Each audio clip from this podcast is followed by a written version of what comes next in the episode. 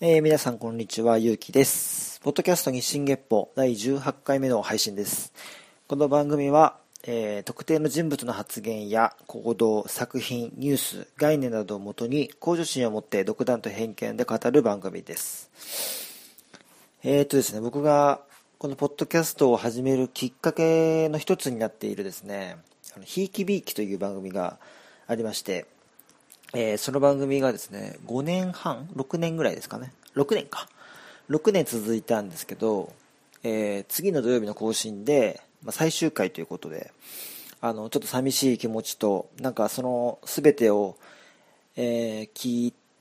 た、まあ、一人一人のファンとして、なんかお疲れ様と、一言言いたいなと思いまして、あのー、最後の放送終わった後にね、あの本人たちにはメールをしようかなと思うんですけど、すごくおすすめな番組なので、もし聞いたことない方がいらっしゃったら、えー、ぜひね、あの、ひいきびいき聞いてみてください。なんかね、テーマ的には、テーマの作り方は僕がすごく参考にしてるのもあって、僕のポッドキャストみたいに、えー、1回の配信で一応1つのテーマを決めて、それについて喋るんですけど、まあ、僕のポッドキャストは割とこう、なんですかね、一個のテーマを決めて、それを本当になんかこう、向上心を持ってみたいな、ちょっと前のめりな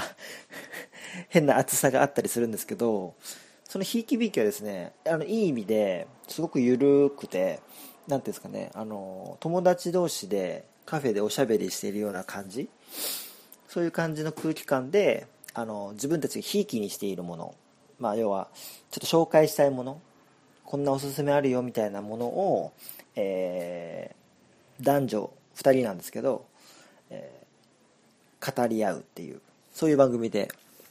僕はその番組を聞く前もポッドキャストっていろいろ番組聞いてたんですけど最終的に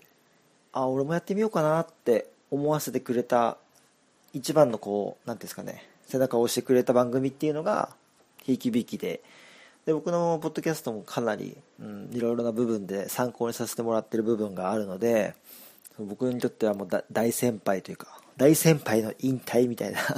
感覚で、あのー、今週末の更新をちょっと楽しみにしてるんですけど。僕はだからそのひいきびいきについてもねいつかこれここで喋りたいななんて思ってるんですけど、まあ、ちょっと全部終わった後にどっかのタイミングで取り上げたいと思います。はい。まあなんかその彼らもですね僕もですね何かすごいそのポッドキャストでお金儲けしようとかそういう感覚ではなくてあの何か発信したいとかおすすめしたい誰かのおすすめ聞きたいみたいな感じで彼らもやっていたみたいなんですね。そういう思いが前回の放送でやられてたその話されてたんですけど僕も割と近い部分はありましてまあこうやって喋っていく中で、まあ、今日で18回目ですけどやっぱりそのポッドキャスト始める前に比べたら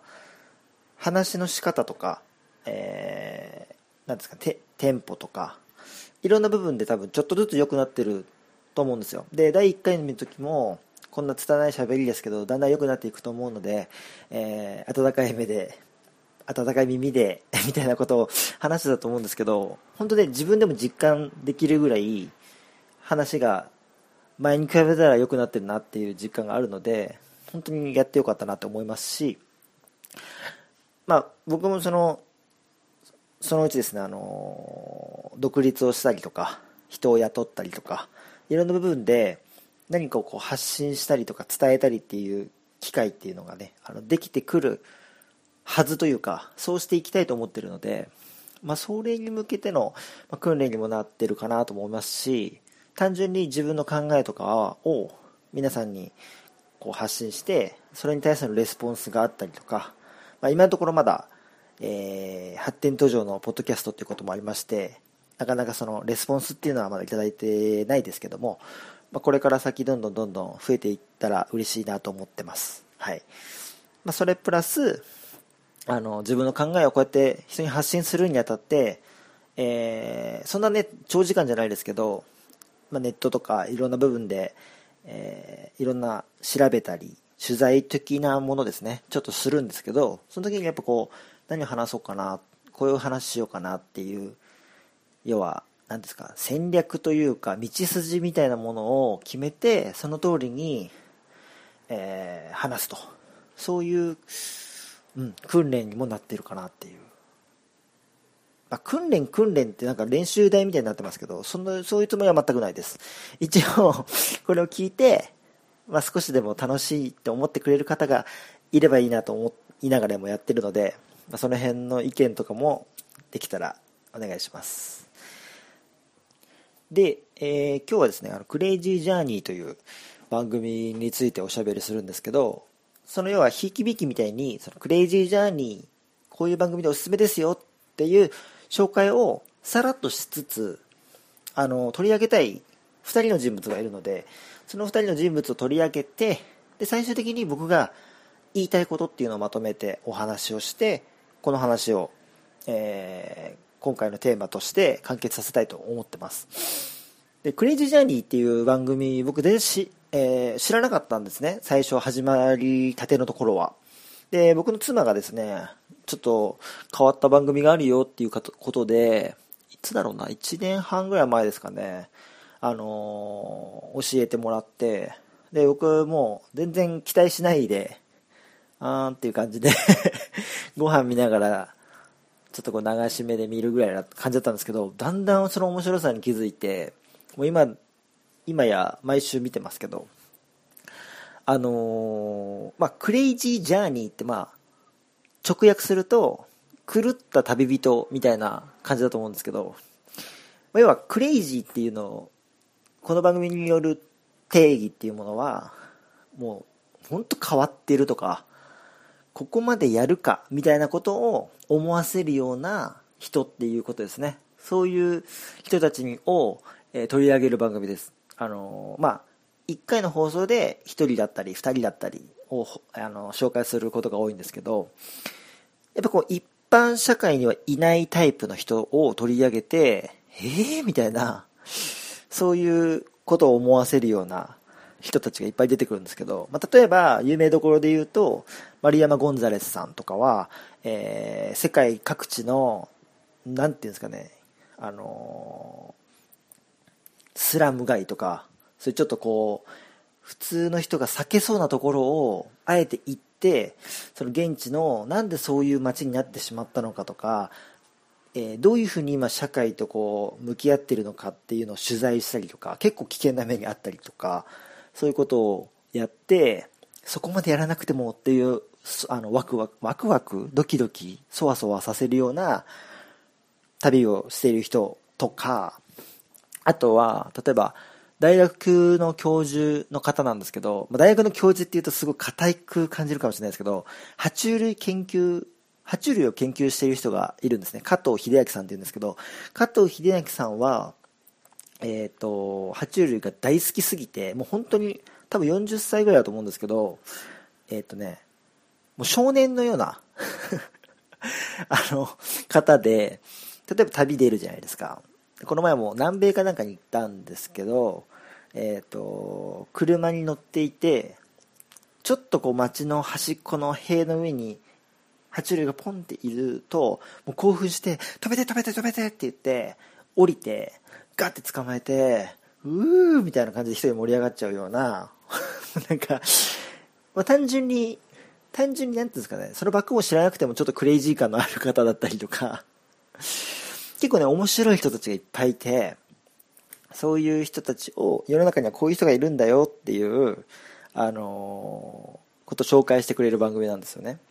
で、一応、この番組の一応ルールとしては、日本人しか取り上げないっていう、一応テーマがあるらしくて、では世界とかを舞台にこんなクレイジーなことをやっている日本人がいるよっていう番組なんですよ。で、この番組に取り上げられるまでそんなに世間で知られてなかったような人が、この番組をきっかけに、なんかいろんな局で見るようになったり、いろんな番組で見るようになったりしているその過程とかも含めて、なんかすごい面白い番組だなと思って、業界人が結構好んで見ているみたいですね。で、やっぱり、このクレイジーな人たちっていうのは、なんでじゃあクレイジーになれるかっつったら、その分野に対してすごい興味があるとか、えー、好きとか探求心がないと、そういう行動にはできないと思うんですよね。あの、この前も、なんかその、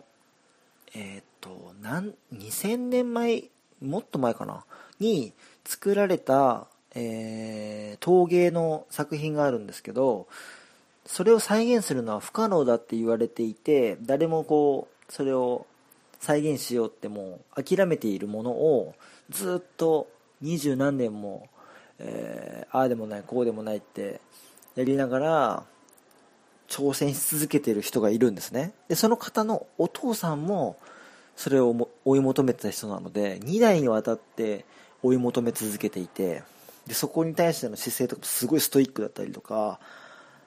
やっぱ普通のねこういう、まあ、僕も含めてですけど普通の仕事をしている人たちからしたらえー、っていうような世界がやっぱあるんだなっていうのを思わされる番組ですね。だそんな番組なんで単純にこの番組おすすめですってことをまず一番最初に言いたいのと。でその中でも僕は今日のこう一番伝えたいことを伝えるために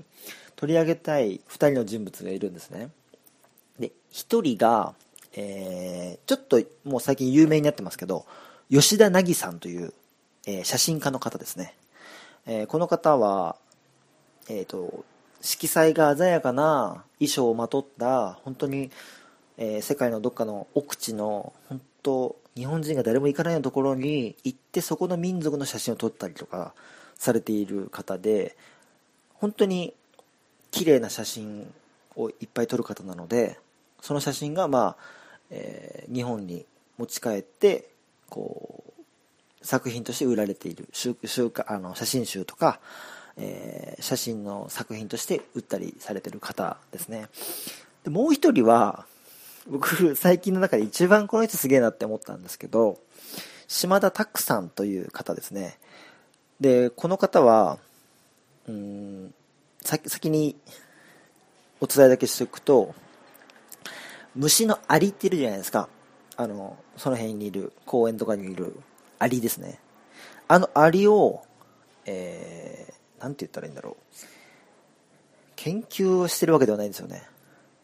趣味はアリをただ見続けるっていう 観察することが趣味っていう。で、その観察しながらアリを使った商売を自分で立ち上げて、それをなりにされてる方ですね。ちょっと今の話だけだったら、ん？って感じかもしれないですけど、ちょっとその方の話、後でしますね。まず吉田凪さんの話からしたいと思います。吉田凪さんって、えっ、ー、と、今31、2歳ぐらいの方なんですけど、ずっとちっちゃい頃から写真撮ってたわけじゃなくて、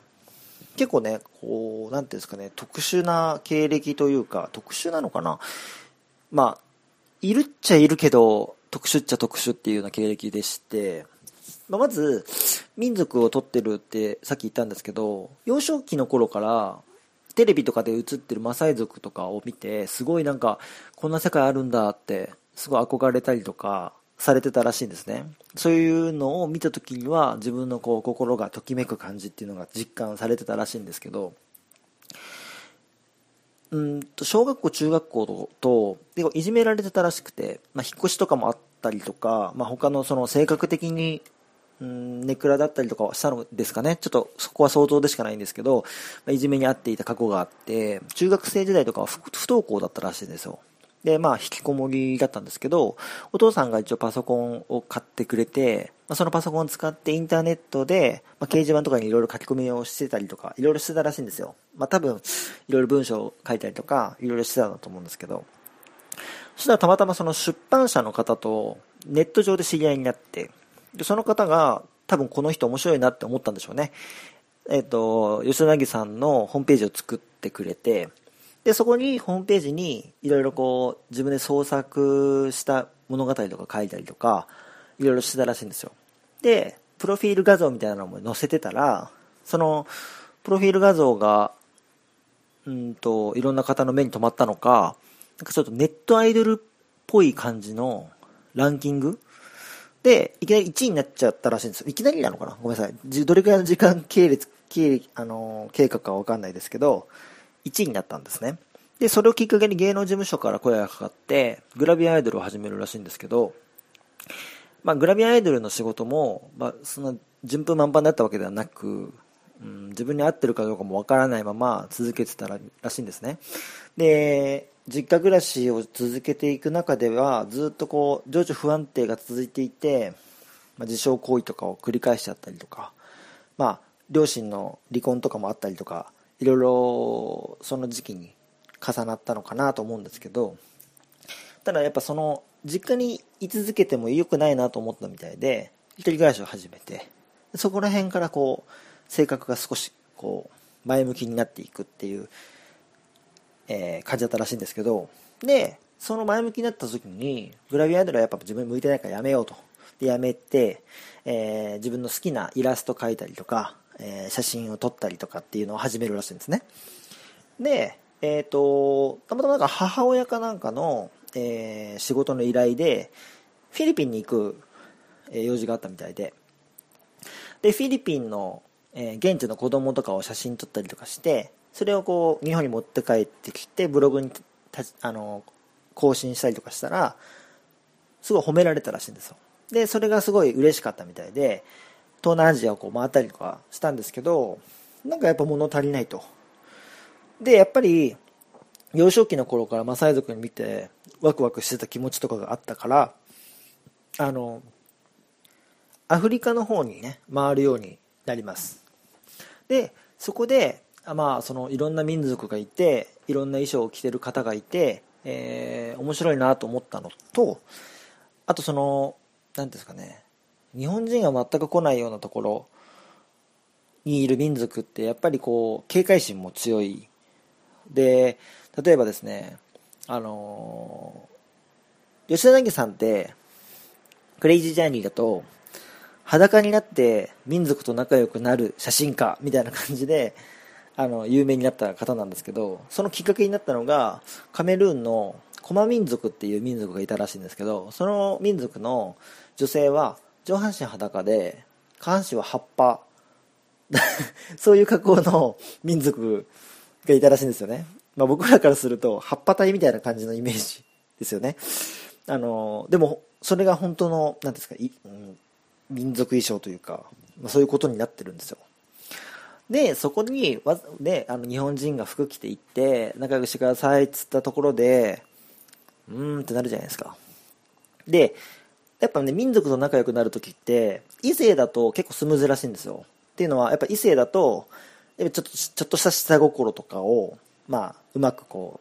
う、使えば取り入れることってそんなに難しくないみたいなんですけど、やっぱ同性、女性同士とかだと、まずその下心っていうものはないし、で、よそから来た人間が、例えばじゃあ、ね、素敵な格好ですねとか、そうやってお世辞言ったところで響かないわけですよね。だけど、私も一緒の格好しますって、やっぱそういう態度をすることによって、相手の心も一気にこう開いて、もう大歓迎ムードになったらしいんですよ。で、あ、こういう風にすれば民族と仲良くなれるんだっていう、そういう手段を彼女は手に手に入れて、そこからいろんな民族を、えー、見つけては写真を撮りっていうのを繰り返されてる方ですね。で、あのー、まあ、僕も妻もクレイジージャーニーファンとして彼女の、えー、出演される回とかもすごい楽しみに見てた部分もありましてえっ、ー、とですね1ヶ月2ヶ月ぐらい2ヶ月ぐらい前ですかねあの、渋谷の西部で、えイベントをされてたんですよ吉田凪さんがでそこで、まあ、写真展みたいなものと合わせてちょっとしたトークショー。でその後サインもしますよみたいな感じのイベントがあったんで行ったんですよ。で行って、またちょっと裏話が聞けたりとかして、その裏話としては、僕はすごい面白かったなと思ったのは、もともと写真を趣味で始めたきっかけぐらいなので、すごい、ちっちゃい頃からずっとカメラをやっていて、プロになって、もうカメラの技術すごいあるぜ、みたいな感じではないって本人はね、おっしゃっていて、まあ、それもあって、えー、なおかつ民族の方ってプロのモデルではないのでやっぱりポージングとかも不安定だったりとかあと例えば5人いたら5人全員が笑顔で笑顔じゃなくてもいいでしょ真顔でもいいですけど決め顔で、えー、こっち向いて完璧にこう全員が揃うっていうその1枚っていう取れるのが結構奇跡に近いらしいんですよ、まあ、確率的にそうですよね。3分の1例えば3枚に1枚 A さんがいい顔でできたとしたら3分の1かける3分の1かける3分の1かける3分の1かける3分の1が確率になっちゃうんでやっぱね1回のロケで500枚600枚撮っても使える写真っていうのが23枚らしいんですよ。だからやっぱりこうその写真っていうのは安売りもできないしなおかつこれだっていうものしか世に出さない。そういうこだわりを持ってやられてると。で僕はでもそれを聞いた時にあこの人すごいなって思えたのはやっぱそのカメラの技術でそのもちろん本人もねいろいろ努力されてると思いますよ。でも本人曰くカメラの技術は私は大したことないですよって言ってるんですね。でそれはじゃあ真に受けたとしてじゃあカメラの技術がそんなになかったとしても、えー、着眼点とかあとは発想ですよね。あとはその人がやってないこととか。そういうところに自分の興味があったからそこに全力で力を注げるし、えー、この人面白いなって思ってもらえる存在に吉田凪さんはなったんだろうなっていう。そういう意味で、えー、すごいなと僕は純粋に思ったんですね。やっぱりその例えば世界の世界中の子供を撮ってるとかそういうカメラマンの人って結構多いと思いますしあとは報道系の写真を売ってる人とかも多いし今だったら広告とかそういうものの、えー、フリー素材とかを、えー、撮ってそういうポータルサイトとかに売ってる人とかもいますしいろんなカメラマンの方がいると思うんですけどやっぱりあのインパクトがありますよね。吉田凪さんその民族と裸になってでも仲良くなって心を通わせた後に撮る写真だから彼女にしか撮れないとか要は彼女にしか撮れないって言われるような写真を、えー、すごい技術を駆使してではなく彼女は撮れると。そこがやっぱ一つの、えー、特殊能力なんじゃないかなって思うんですよね。でこれもやっぱりそのもともと何ていうんですかワクワクドキドキできるような存在っていうものがあってそこに対して情熱を注げるからそういう存在になれたと思いますし誰かがじゃあそれで儲かるならって言って真似したところで多分彼女と同じようなパフォーマンスは多分できないと思います。思いますっていうか多分できないですね。うん。だからそういう部分であの唯一無二の存在になったっていう部分で、うん、なんかこう自分もそういう何か自分しかないような武器ないかなってちょっと自問自答してみたくなったりとかそういう気持ちにさせられるような存在ですごくあの直接お会いして一瞬ですけど挨拶程度ですけどお話しした感じもすごくいい方でしたしこれからも応援したいなと思ってます。はい。でさっきのもう一人ですね、えー、島田拓さん。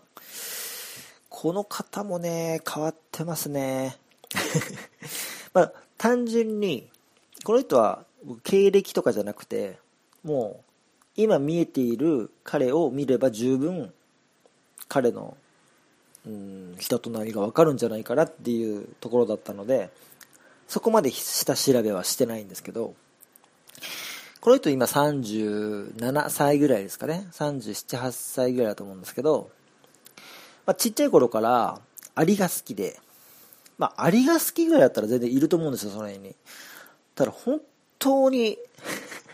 本当にアリが好きみたいで、ずっとアリをこう、見てられるんですよね。で、アリに対して興味を持ち始めたのは、中学校3年生ぐらいの頃だったらしいんですよ。で、道端の女王アリを偶然見つけて、それを飼い始めたことがきっかけでもう夢中になっちゃったらしくてもうアリの生活ってこう何ていうんですかすごい組織化されてるじゃないですかで階級制度とかもあったりとかしてどんどんどんどんアリのことを知っていくうちにどんどんどんどんハマっていったらしいんですよで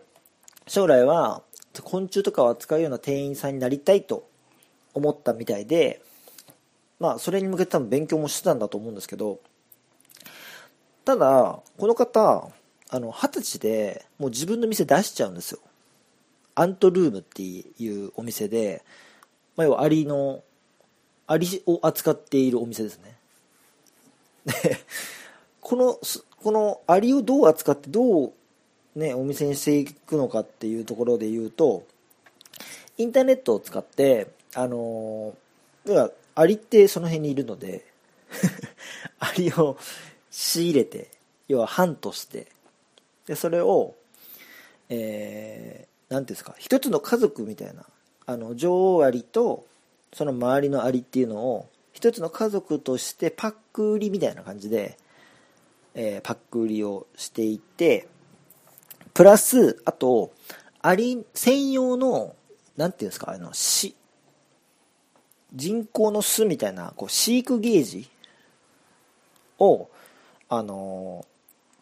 ー、売ってるんですね。で、えー、っとですね、飼育ゲージが、一応、その、島田さんが、オリジナルで作ったもの。で、アリの家族っていうのは、そのさっき言った女王アリと働きアリを集めたものこれをネットで売ってたわけですよ。で多分最初から売れてたわけじゃないと思うんですけどやっぱりそんなことやってる人いないのでどっかにこう取り上げられていくにつれてえアリ飼ってみたいとかそういう方が多分ちょっとずつちょっとずつこう認知されていく中で売り上げがどんどんどんどん上がっていって今やもう普通にそれだけで食べていけてるみたいなんですね。もう創業して多分17年ぐらいだと思うんですけど。でこれがまたすごくてあのこれはもうね映像で見ていただいた方がいいと思うので、まあ、クレイジージャーニーの島田拓さんの回を、まあ、ネットとかでもし探せたらぜひ探してみてほしいなと思うんですけどアリの研究をしている人でも多分知らないのことを彼は多分知ってることって多分いくつかあると思うんですよ。でも彼はアリの研究者になりたいんじゃないって言うんですよ。要は論文とか出したくない。めんどくさい。ただ単にアリを観察してたい。すごいですね。このアリの知識をみんなにこう出すことで、えー、稼ぐのではなく、単純にアリを見てたい。で、アリを飼育する人を、まあ、いるなら、その人たちに売りたい。みたいな感じで、もう趣味も仕事もありっていう。本当にそんな人いるんだっていうぐらいの生活を送られてるわけです。で僕はこの方が、えー、究極の好きを仕事にする人なんだなって思ったんですよ。うんなんか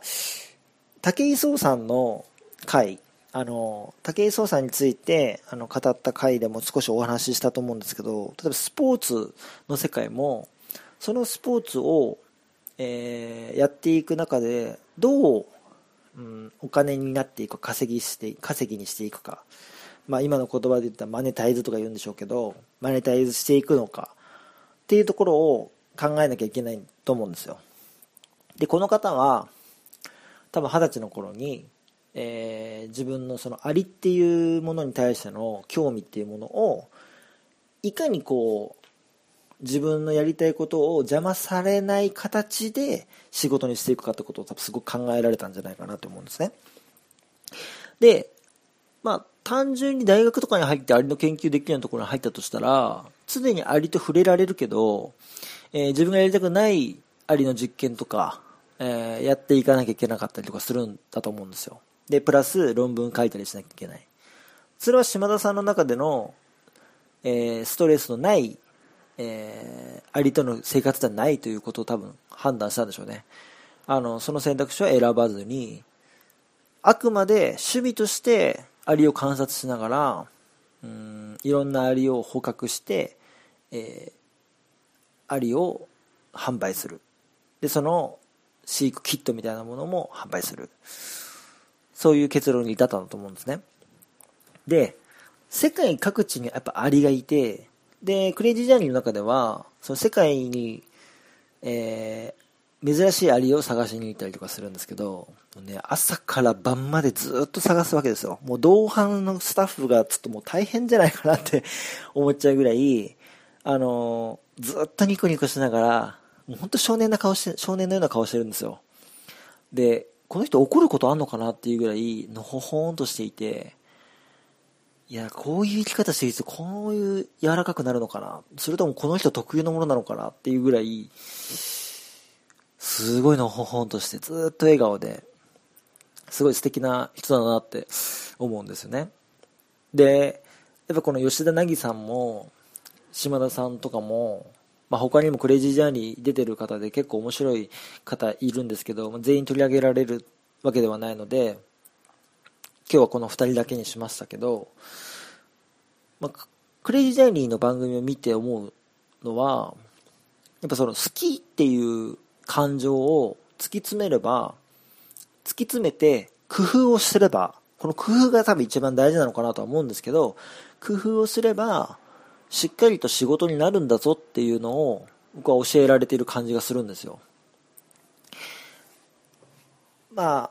世の中でいろいろ言われてますけど、まあ、AI が発達して、えー、いく中で、どういう仕事がどんどんなくなっていくかって言ったら、人が嫌がる仕事からどんどんなくなるって言われてるんですね。まあ、堀江さんとかもそういう話されてますし、僕はそれに対してすごくわかるわけですよ。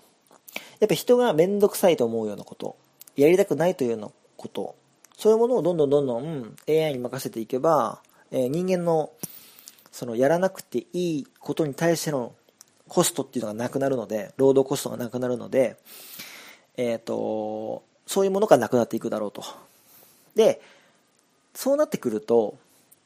逆の言い方をすれば、今まさに人がやりたくないような仕事をなりわいにしている人たちっていうのは、要は、そこに価値があったわけじゃないですか。この仕事は人がやりたがらないから、それは別に俺やれるし、俺がやれば稼げるっていうモチベーションでやってる方も多分世の中にはいると思うんですよね。でもそういう仕事ってどんどんどんどん仕事取られちゃうわけですよ。そうするとその人の仕事がなくなっちゃう。じゃあその人何したらいいのかってなった時に、行き場が困ってしまったりとかっていうことが起こり得ると思うんですけど、もちろん絶対数はそんなに多くないかもしれないです。でもそういう人って絶対出てきますよね。そうなってくると、そういう時代の進み方をしていくと、やっぱ好きなことをやっている人って強いんじゃないかなって思うんですよ。で、僕もやっぱ子供がいるので、その子供がじゃあ大きくなった時、その時代にはどういう仕事があって、どういう仕事が価値があるとされているのかってことを考えたりするんですよ。そうするとやっぱり、今のこの世の中を見ていても、昔に比べてその好きっていう感情を仕事にしてる人ってこれ増えてると思うんですよ。で、それを増えている理由っていうのも、インターネットの発達だったり SNS の発展だったりするそういうことを、えー、が発展していくにあたって個人が名もない個人が世の中に何かを発信することができやすくなったっていうのが一番の原因なんじゃないかなって思うんですよこの島田拓さんっていうのもアリをただ好きでアリを販売しますって言ってもじゃあ店舗を借りて家賃発生して、じゃあアリ売れるかって言ったら多分できないと思うんですよ。インターネットで受注販売だから、えー、在庫を抱えなくてもいいし、えー、リスクが少ないからできたと思います。えー、吉田凪さんも、えー、不登校で引きこもりになっていたけど、インターネットがあったから、外とのつながりができて、出版社と知り合いになって、ホームページができて、そこからいろいろ注目されるようになって、っていうのがあって、えー、ちょっと自分の性格が変わったりして前前向きになって自分の人生を変えられたと思うんですよ。そうやってやっぱインターネットとかって、まあ、もちろんよしあしあります。使い方間違えると害にもなり得ます。でもやっぱ工夫とかをすればすごく、えー、大きな武器になったりいろんな可能性を広げるツールとしてはすごく強いと思うんですねで、僕もこうやって、ポッドキャストとかでこうやって発信したりしてます。で、今はこれは別に、あの、お金にしようとかそういうことじゃないですけど、でもこうすることによって自分の、えー、スキルだったり、いろんな考えをまとめたりとかっていうものが、どんどんどんどん財産として残っていくと思うんですね。で、これを例えば聞いてくださってる方の中に、えー、将来例えば僕に関わる人が、もしかしたら出会いとして間接的に起こり得るかもしれないですし、やっぱそういうことを考えると、やっぱ好きなことを、あの、どこまでできるのかな。で、そのできたことの先に、えー、じゃ仕事にするのかしないのかって話になった時に、選択肢として、リストアップできるかどうかっていうのは、やっぱりその本人の頑張りとか、あとやっぱ一番は工夫だと思うんですよ。多分ね、同じことをやって同じような技術でも工夫があるのとないのとじゃあ、もう0円か年収1000万かぐらいの差が出てくると思うんですね。この工夫、人がやってない工夫を見つけてやっていくっていうことができれば、このクレイジージャーニーに出れるような人になれるかもしれないし、まあ、これに出なくったって、ちゃんと自分の収入源として何かしらの形で形になることだって全然あり得るかなと思うんで、なんかこの、そういう時代になっているのにもかかわらず、前もちょっとお話しましたけど、安定とかだけを求めて就職活動されている方がいるっていうのが僕はすごく寂しいと個人的に思ってるわけですよ。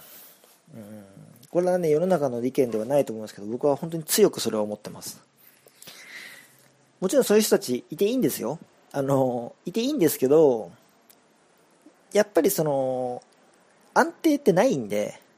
銀行とかもなんか安定って言われてますけど、銀行こそね、どんどんどんどん AI とかに変わっていくと思いますし、受付の人とかだってアメリカとかはどうやらアルバイトとかを採用するようになって、社員のコストをどんどん下げていってっていう風に変わっていってるらしいんですよね。日本だってそういうなる可能性全然あるし、まして AI が発達すれば人もいないらなくなるし、そうするとどんどんどんどん銀行って人も減る、リストラが増えるってことになりかねないので、銀行自体は安泰でも、一個人の社員ってそんなに安定なのかなって疑問はかなりあります。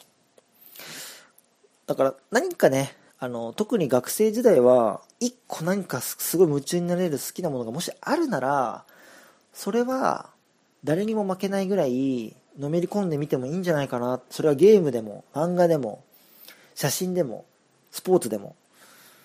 で、選択肢としてリストアップした結果、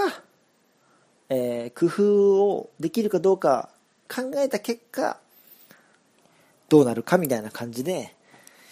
うん、将来を決めていくっていうのはいいのかなって思ってます。うん。まあ、とりあえずあの、見てみてください。いろんなクレイジーな人たちを。本当に面白い人いっぱいいます。今日名前も出せなかった人もいっぱいいます。本当におすすめの番組なので、それを見て、えー、将来の職業を考え直したり、今のついている職業を考え直したりする人も中にはいるんじゃないかなって思う番組ですね。あの、単なるバラエティではないなって、そういうメッセージ性もかなり含んだ番組だなと思います。最近では大ヒットです、僕の中で。はい。まあ、こんな感じの話ちょっとしちゃって長くなっちゃったんですけど、ぜひ感想とか、いろいろリクエストとかいただけたら嬉しいです。メールアドレスは日進月歩アットマーク Gmail.com、えー、綴りは数字で 24GEPPO アットマーク Gmail.com です。ツイッターもやってます。アカウントは yuuuuki アンダーバー1009、ハッシュタグ日進月歩でつぶやいていただいてもチェックします。日進月歩はアドレスと一緒で 24GEPPO でお願いします。来週のテーマなんですけど、実は来週ですね、僕は宮古島に行くんですよ。で、僕宮古島行ったことないんですけど、宮古島にって、多分、いろいろ思うことがまた出てくるんじゃないかなと思ってます。なので、それをテーマにしますって一応宣言はしときますけど、話したい内容がなかったら 違うテーマに変わるかもしれないです。でもなんかその、普段東京界隈にいる人間がこうやってたまにそういうところに行っていろんな刺激を受けるっていうのは僕はすごく貴重かなって思うので、まあ、ちょっとポッドキャストで話すぞっていう目線でも楽しんでいきたいなと思います。今日はそんな感じですかね。はい、えー、というわけで今日はこの辺でお時間となります。お相手はゆうきでした。また来週。さよなら